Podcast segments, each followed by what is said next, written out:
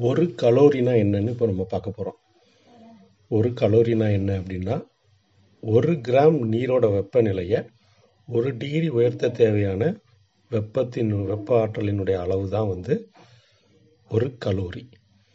திரும்ப விட்டு சொல்கிறேன் ஒரு கலோரினா என்ன அப்படின்னா ஒரு கிராம் நீரினுடைய வெப்பநிலையை ஒரு டிகிரி உயர்த்த தேவைப்படும் வெப்பத்தினுடைய அளவு தான் வந்து ஒரு கலோரி.